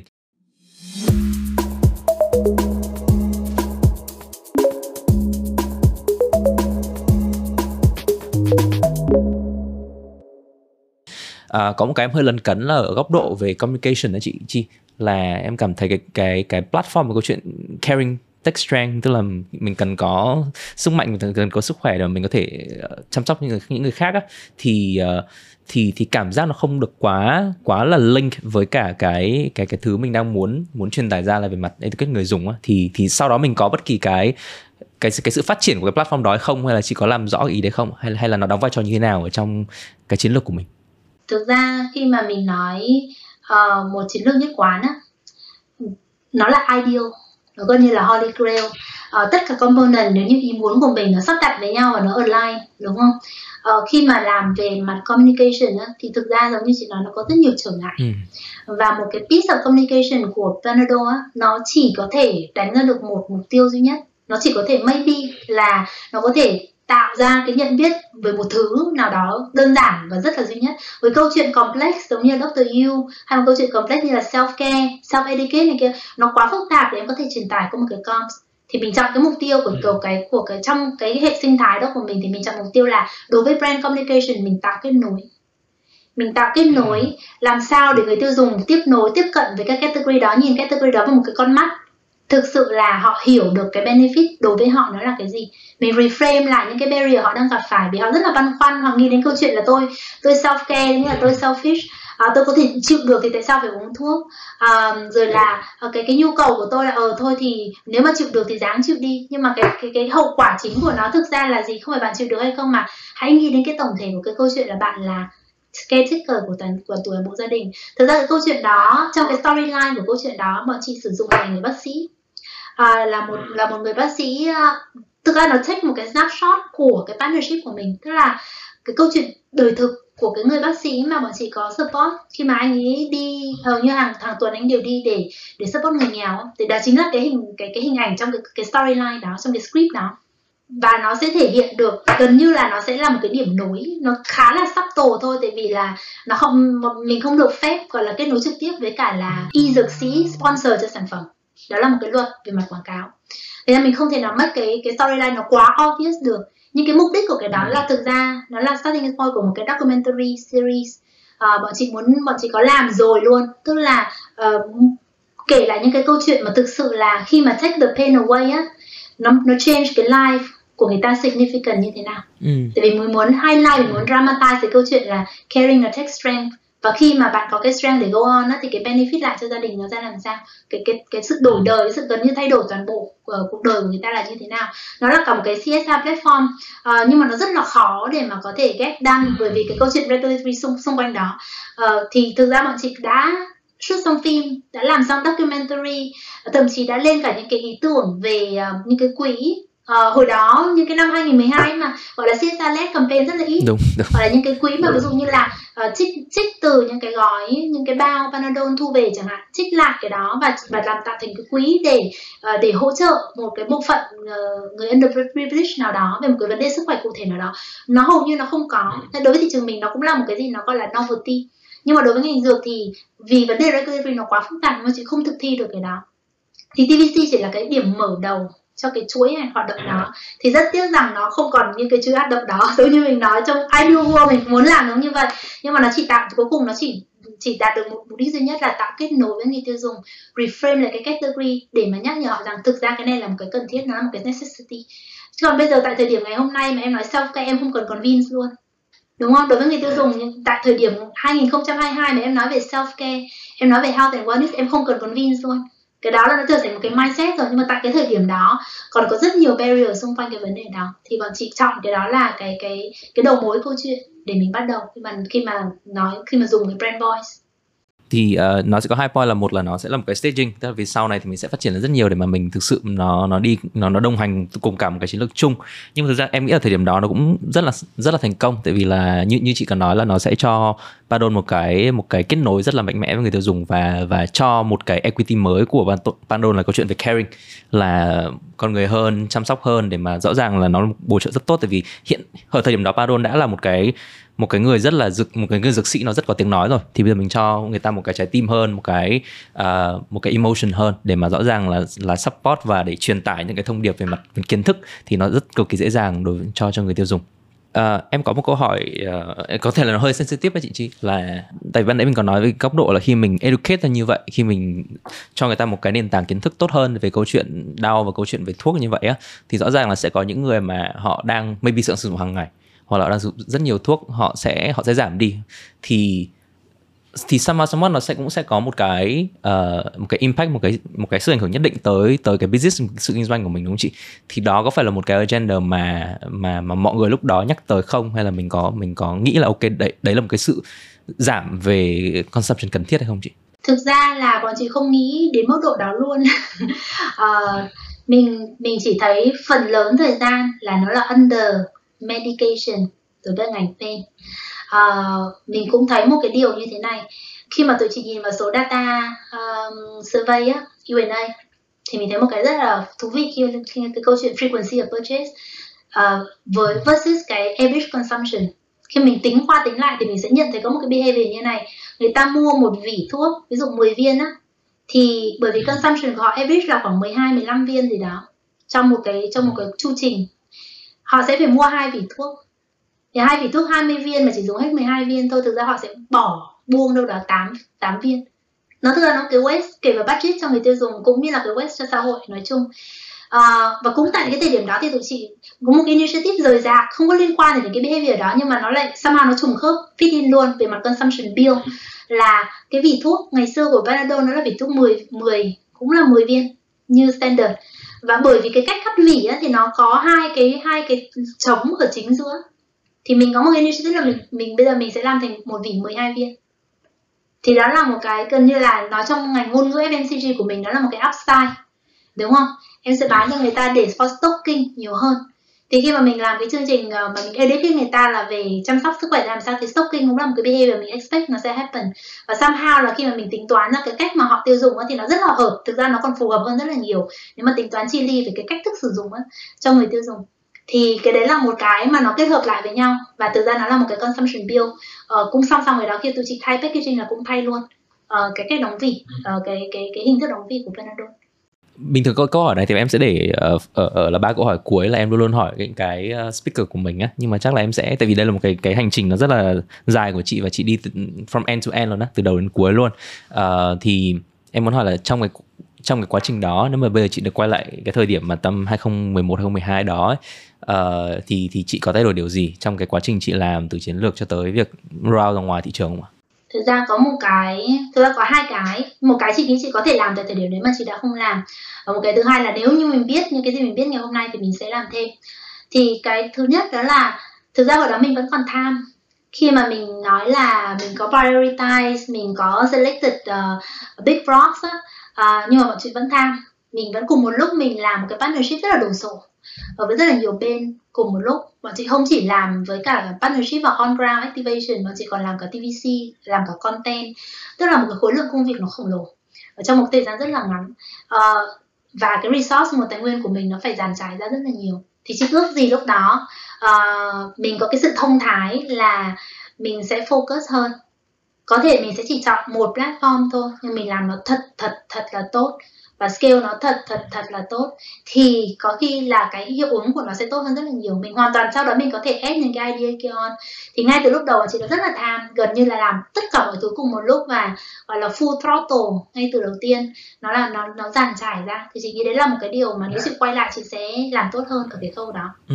Cái điểm thứ hai mình không nghĩ tới đó là thực ra tại thời điểm đó content marketing á, nó là một cái gì nó rất là mới mẻ. Hầu như các em sẽ chưa nghe bao giờ, đúng không? Product placement thì mình nghe rồi, nhưng mà gọi là content segment placement thì chắc là chưa ai làm bao giờ. Thì đó là một cái mà thực ra mình đã bỏ lỡ rất là nhiều cơ hội. Tại vì nếu mà nhìn với cả một cái tâm thế là làm sao mình đưa cái nhận thức này vào cuộc sống hàng ngày á, và em nhìn trên những cái cơ hội mình có thể làm, những cái chương trình mà mình có thể lồng ghép á, hoặc là những cái message mình có thể lồng ghép, những cái chương trình mà mình có thể từ đó mà vận dụng đưa kiến thức người tiêu dùng cực kỳ nhiều, nhưng mà mình đã không nghĩ ra. Hồi đó bọn chị cũng có một cái initiative với vùng, tức là hồi đó pin interest, không biết bây giờ còn đứa nào còn biết pin interest là gì không, đúng không? Instagram chưa phải là, hình như Facebook em vẫn dùng chị ạ, không có đó. Thì pin interest hồi đó là một cái platform mới nổi, nó cho phép người ta pin lại những cái thông tin theo chủ đề. Thì bọn chị có muốn làm một cái mô hình giống như vậy, tức là mình sẽ crowdsource những cái thông tin về sức khỏe, và sau khi mình qua cái bộ lọc của mình, và mình có thể dùng những cái công nghệ, những cái platform như vậy để mà mình nhân rộng thêm những cái mà mình muốn làm. Thì rất là tiếc, thời đó gọi là digital marketing, content marketing hay những cái nền tảng như thế nó cũng rất là ít. Thành ra là nếu như chị làm cái đó tại thời điểm năm 2022 thì chị nghĩ nó sẽ powerful hơn rất là nhiều. Tại vì nếu mà mình sử dụng, mình gather cái force của digital để mà educate thì nó tuyệt vời biết bao nhiêu. Nó có thể personalize đến mức độ như thế nào. Thì cái đó là cái mà nếu mà được quay lại thì ước gì mình đã được làm những cái đó. Thực ra em nghĩ là hai cái điều chị vừa nói nó rất là nó đúng với hai keyword mà tụi em nhắc đi nhắc lại trong rất nhiều tập vừa qua ấy. Một là thực ra marketing em nghĩ là nó không phải là làm gì mà nó còn là mình không làm gì nữa, đúng không? Rõ ràng mình phải chọn cách mình sacrifice rất nhiều thứ để mà mình đi theo một cái mục tiêu nhất định thôi. Thì em nghĩ là đấy là một chủ đề mà mình đã nói rất là nhiều. Và cái thứ hai là câu chuyện em nghĩ niềm vui của ngành mình là câu chuyện mình được thử nghiệm, mình được experiment rất nhiều thứ. Nhớ đâu mà ở tiệm đó chị làm cái platform đó và nó đã trở thành một cái startup riêng ra khỏi được Panadol luôn rồi thì nó sẽ rất là hay ho. Dạ, ok. Đúng vậy. Thì nếu mà thời điểm đó mà đã có telehealth marketing thì có lẽ là mình đã là một trong những công ty đầu tiên. Đúng rồi, nhiều khi là không cần Panadol nữa, mình tự chạy cái đó luôn. Dạ, chắc là em muốn hỏi một câu cuối cùng về Panadol thôi. Tại vì em cũng được biết thông tin ở ngoài là sau đó cái platform mà chị và team đã tạo ra thì nó không còn chỉ là nằm ở Việt Nam nữa mà nó được mang lên global, regional level luôn. Thì chị nghĩ là lý do vì sao mà những cái insight, những cái strategy của mình như vậy nó lại có khả năng nó lan rộng ra ở thời điểm đó. Thì giống như chị nói, có rất nhiều cái insight và discovery của Panadol nó không chỉ ở thị trường Việt Nam.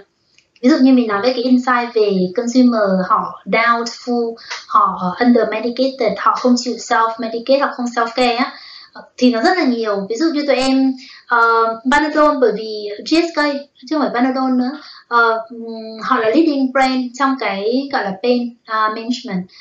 Thì tụi em sẽ thấy là họ thường niên, họ có xuất bản một cái report gọi là những cái The State of Pain State. Tức là họ có track toàn cầu về cái UNA của người tiêu dùng trong ngày hàng ngày, tức là cái người bị đau cách họ cope như thế nào, bao nhiêu phần trăm là họ avoid medication. Thì cái đó là một cái consistent trend across, không phải chỉ ở mỗi Việt Nam. Khi mà nhìn vào tại làm sao cái insight nó là như thế nào thì nó sẽ có những cái cultural nuances khác nhau. Nó có nhiều thị trường nó sẽ không có vấn đề về self-care giống như thị trường mình, tức là selfish, nhưng mà nó cũng sẽ có những cái vấn đề tương tự, tức là bởi vì tôi bối rối, bởi vì tôi không hiểu biết, bởi vì cái access point của tôi nó quá phức tạp, cái chặng đường, tức là cái purchase journey nó quá lồng ngoằng. Thì rất nhiều thị trường họ bị tương tự, hoặc cái cách nhìn của người tiêu dùng về category là nó rất functional. Cái category vốn dĩ được frame rất là functional, rất là efficacy driven, và cảm thấy cái kết nối nó không có emotionally. Thì những cái insight và những cái struggle đó nó không phải chỉ ở Việt Nam. Thì khi mà tụi chị có share cái TVC của Việt Nam, giống như chị nói á, là một chiếc TVC rất là sóng gió, đã quay xong phải quay lại, đã được approve lại không được approve, rồi qua rất là nhiều những cái khâu kiểm duyệt khác nhau, rất là sóng gió. Thì nó cũng là một cái case study được share ở vùng và ở global, và cái đấy là một cái điểm mà khi mà mọi người có discuss là đây chính là cái nugget kịp về mặt insight mà chúng ta sẽ pick out, đây là cái emotional platform idea mà nó có thể có cái appropriateness across các cái different market. Thì Việt Nam là cái nước mà mình go first, mình đã go online rồi, mình có learning rồi, thì nó sẽ được adapt qua những cái thứ khác. Thực ra đấy là một cái điểm mà chị thấy rất là interesting tại thời điểm đó. Nó là một cái major gọi là confidence booster cho cái team của Việt Nam, tại vì mình cảm thấy là mình có good idea, mình không phải một cái thị trường nhỏ lẻ trong tổng thể một cái công ty MNC rất là lớn. Mình có thể là người đến sau, nhưng mình vẫn có thể hoàn toàn là người có good idea đi trước người khác, và nó gần như nó tạo một cái tiền đề trong cái sự nghiệp của chị là mình không có care cái idea nó được để ra ở đâu, và mình không có bao giờ nghĩ rằng bởi vì mình đến từ một cái thị trường exposure nó ít hơn, bởi vì mình vào ngành hàng này chậm hơn mọi người, và mình không thể có một cái voice, và mình không thể contribute một cái gì significant. Thì chị nghĩ cái đó là một cái điểm chị cũng có chia sẻ ở đâu đó một vài forum, nhưng mà chị muốn nhắc lại là thị trường Việt Nam của mình có cực nhiều, có một cái significant importance với rất nhiều công ty lớn, cũng như là mình có một cái trajectory về growth nó rất là impressive. Ở những cái insight, những cái idea ở đây rất là high quality, và các bạn trẻ của chúng ta càng về sau thì các em càng giỏi hơn. Thì keep cái originality và creativity của mình là rất là quan trọng, không nhất thiết bởi vì bây giờ chúng ta có thể học hỏi từ bạn bè quốc tế quá dễ dàng, vì chỉ một cái click chuột là em có thể nhìn thấy everything everywhere, và em có thể copy, em có thể mượn ý tưởng. Thì nghĩ đó sẽ là cái mà thực ra là nó đang dilute cái năng lực thực sự của chúng ta. Hãy believe vào là nếu mà em thực sự original, em thực sự bám vào một cái insight rất là strong, và em conviction về cái idea đó, thì cái idea của em nó không có chỉ nhỏ bé trong một cái thị trường, mà nó có thể nó có cái ramification rất là rộng, và có thể áp dụng ở khắp mọi nơi. Thì cái đó là cái mà chị cũng muốn share với mọi người. Chị thấy càng ngày về sau các bạn trẻ Việt Nam càng giỏi hơn thế chị rất là nhiều. Tụi em rất là giỏi và rất là exposure rất là tốt, nhưng không nên vì cái exposure đó mà mình bỏ qua cái originality của bản thân mình. Em nghĩ sau câu chuyện này rất nhiều bạn sẽ cảm thấy được truyền cảm hứng rất nhiều, tại vì đối với tụi em đấy là những cái aspiration, những cái hoài bão cực kỳ lớn, là một cái idea được phát triển từ Việt Nam mà sau đó thì được mang lên global, và chắc chắn là sẽ rất nhiều bạn, tụi em sẽ bắt đầu là sẽ tìm kiếm nhiều hơn, sẽ luôn luôn tìm kiếm để mà xem là đâu là những cái thứ vừa đúng với tính bản địa của mình, mà vừa có thể là mang một cái màu sắc nó universal truth, nó đúng với cả thế hệ nhiều hơn. Thì đấy em nghĩ là một cái aspiration rất lớn với tụi em. Vậy thì mình sẽ tới hai câu hỏi cuối cùng của chương trình ngày hôm nay chị. Bọn em sẽ luôn luôn hỏi guest speaker của tụi mình, của tụi em là hai câu hỏi, ba câu hỏi, nhưng bạn em có hỏi cái câu chị thay đổi điều gì rồi nên em sẽ không hỏi lại nữa. Thì câu hỏi đầu tiên là nếu mà tại vì tụi em sẽ không muốn promote, không muốn truyền bá những cái thành công, những cái chỉ số về thành công ở trong ngành của mình là có hiện nay, thì tụi em sẽ luôn hỏi là đâu là một cái kỷ niệm nào mà làm chị thấy là cái nghề marketing của mình nó rất là meaningful, nó rất là có ý nghĩa. Thực ra chị thấy một trong những cái lý do khi mà bọn chị làm cái campaign về Panadol, mình cũng rất là đi theo cái hướng CSR-led, cộng đồng, community-led thì đúng hơn. Bởi vì mình cảm thấy là tại sao không? Nó có một cái obvious win-win proposition. Người tiêu dùng thì được lợi, xã hội, cộng đồng được rất là nhiều cái lợi, và đương nhiên là brand cũng có rất là nhiều cái lợi ích ở trong đó. Mình có nguồn lực, mình có năng lực, và mình có thể kết nối, thì tại sao không? Cho nên thay vì là chỉ nhìn đến những cái commercial value, nếu mà mình nhìn rộng hơn một chút xíu thì mình sẽ thấy là trong tất cả những cái campaign đều có một cái cơ hội để em tạo những cái win-win proposition giống như thế. Khi làm marketing á, điều thú vị là bởi vì em là người kiến tạo những cái ý tưởng đó, em nhìn được những cái path kết nối đó, và em là người nằm ở trong đúng cái trọng tâm chính giữa để mà mang cái cơ hội đó đến những cái cộng đồng của mình hay partnership của mình. Thì đấy là cái cơ hội mà chị gần như là tận dụng ở everywhere mà chị có thể làm. Tại vì em sẽ tạo value nhiều hơn rất là nhiều so với những cái value mình có thể cân đo đong đếm bằng KPI. Nó không có một cái gì conflict hay nó không có dilute cái commercial objective của em, mà nó sẽ build những cái platform, có thể nó build những cái ví dụ để những người đi sau thử nghiệm và còn làm tốt hơn mình nữa. Thì đấy là cái điểm mà chị cảm thấy khi mà làm marketing mình được in a unique position để mình làm cái chuyện đó. Mình rất là appreciate cái ngành của mình ở cái chỗ đó. Mình không chỉ là người nhìn thấy được làm thế nào để thay đổi, làm thế nào để giải quyết vấn đề, mà mình còn có thể thực sự là kết nối, tạo ra những cái solution mà nó có giá trị cho cộng đồng của mình, cho xã hội của mình. Cái đó là cái mà chị cảm thấy nó rất là beautiful của ngành, của cái nghề của mình. Câu hỏi cuối cùng là em biết là chị đã làm có rất nhiều vị trí lãnh đạo về marketing rồi, có thể câu hỏi này nó sẽ không được thú vị như là với chị như các bạn khác, nhưng mà em nghĩ cũng rất là hay để mà tìm hiểu về thêm để mọi người biết thêm về chị Chi á. Là nếu như chị được là CMO, ngày mai chị là CMO của một cái công ty hoặc một thương hiệu nào ở Việt Nam hoặc trên thế giới, bất kỳ công ty nào luôn, thì chị sẽ chọn công ty hoặc là chọn thương hiệu nào, và cái việc đầu tiên chị sẽ thay đổi ở đó là gì? Chị không biết chị sẽ thay đổi gì nha, sẽ brainstorm ngay lập tức.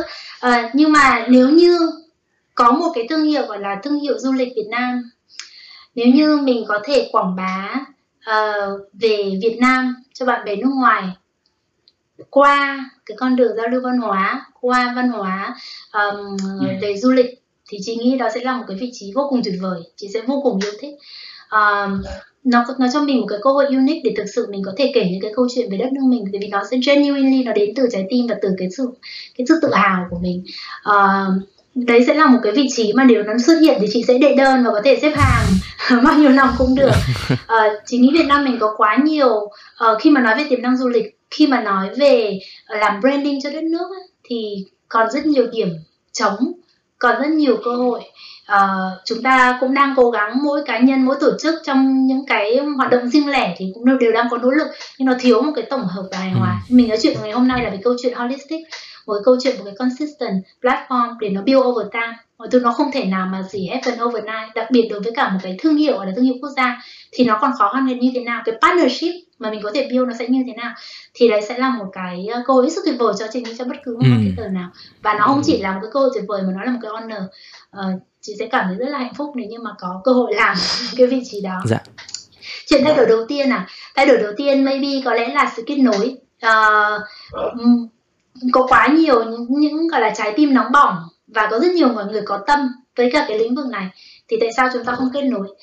Có lẽ cái đấy là cái đầu tiên sẽ tạo ra được một cái big impact đầu tiên, unleash là internally với chúng ta, rồi sau đó chúng ta sẽ có thể lan tỏa cái energy đó cho bạn bè quốc tế. Thì cái đó có thể maybe sẽ là cái đầu tiên, cái nỗ lực đầu tiên mà chị muốn làm. Wow, rất là hay. Em nghĩ là đây là một trong những câu trả lời hay em từng được nghe trong bao nhiêu tập vừa qua, nói về câu chuyện là marketing cho quốc gia cũng như là cho cái ngành du lịch của mình, và rất mong là trong vòng một vài năm tới thì sẽ có một công ty nào đó sẽ làm ra, sẽ được tạo ra, và tụi em hy vọng là chị Chi sẽ bay về Việt Nam để làm công ty này và được gặp tụi em nhiều hơn. Dạ, ok. Cảm ơn em. Dạ vâng. Thì rất là cảm ơn chị đã dành thời gian với tụi em ngày hôm nay. Em nghĩ là cũng muộn ở bên phía đầu cầu của chị rồi. Thì cảm ơn chị Chi đã chia sẻ cho tụi em một cái case rất là cụ thể về Panadol, và như một cái hành trình quay lại toàn bộ kiến thức của podcast. Thì em cảm ơn chị rất là nhiều.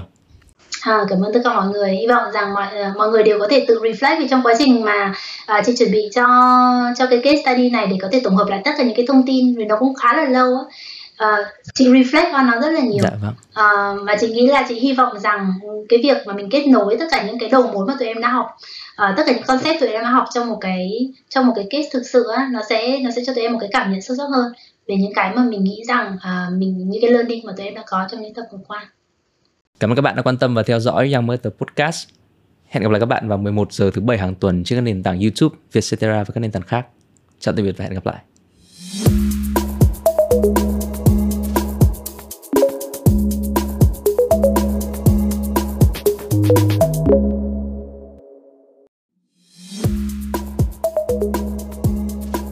Mong rằng chuyện podcast này sẽ chạm đến bạn, những người nghiêm túc với nghề marketing, và đặc biệt mỗi ngày vẫn không ngừng tò mò khám phá vẻ đẹp thật sự của nghề.